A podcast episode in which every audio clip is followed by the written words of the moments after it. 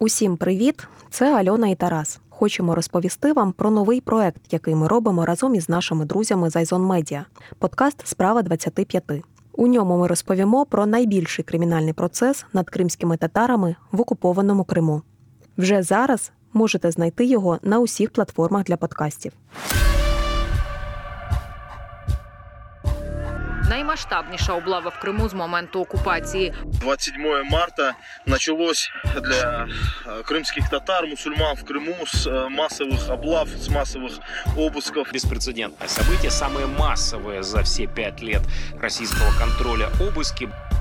27 березня 2019-го російські силовики провели наймасовіші з моменту окупації півострова обшуки та арешти у кримських татар ФСБ, поліція та Росгвардія. 30 спецоперацій в околицях Сімферополя. Разойтись вообще отсюда, не надо собираться. Еще раз повторяю. о недопустимости блокирования транспортных коммуникаций.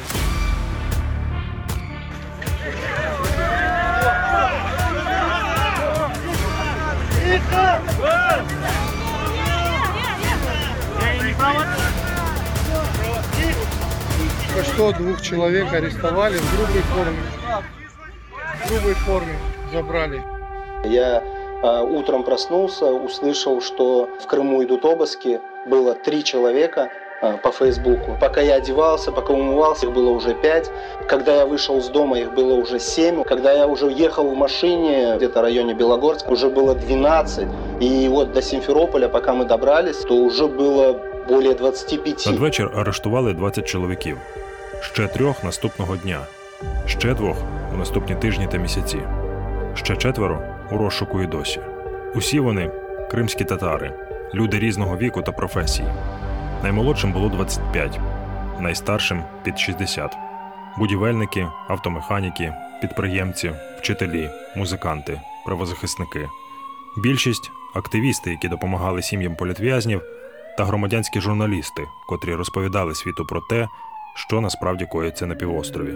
Як повідомляють джерела в Криму, відбувається масова зачистка учасників організації Кримська Солідарність. Найбільше окупантам допекли так звані громадські журналісти, тобто звичайні люди, які за допомогою смартфонів оприлюднюють відео протиправних дій силовиків та окупаційної адміністрації на півострові.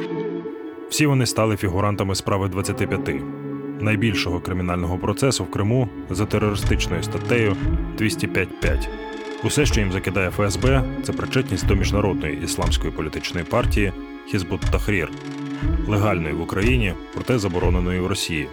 І цього досить, аби посадити кожного з них на десятки років. Не нравится российский Крым? Езжайте туда, где вам нравится. Здесь, кроме тюрьмы, вам ничего другого светить не будет. Это сфабрикованное уголовное дело, одно из многих. Террористы, в первую очередь, р- российское государство, которое преследует людей фактически за то, что они жители Крыма, за то, что они активные граждане. Справа 25 це історія про те, як маленький народ протистоїть потужній безкарній машині, як люди підтримують один одного і розплачуються за це. Це історія, у якій є місце у всьому: вигаданому тероризму, залякуванням і катуванням, зрадникам в СБУ та судах, зруйнованим долям сімей і десяткам років тюрми ні за що. Але є місце також любові до своєї землі та свого народу, солідарності та взаємній повазі вірі у перемогу, правди і добра. Ми розповімо цю історію, як вона є. Ми будемо стежити за долями її героїв у режимі реального часу. Після двох років слідства ФСБ передала матеріали справи на розгляд у військовий суд в Ростові на Дону.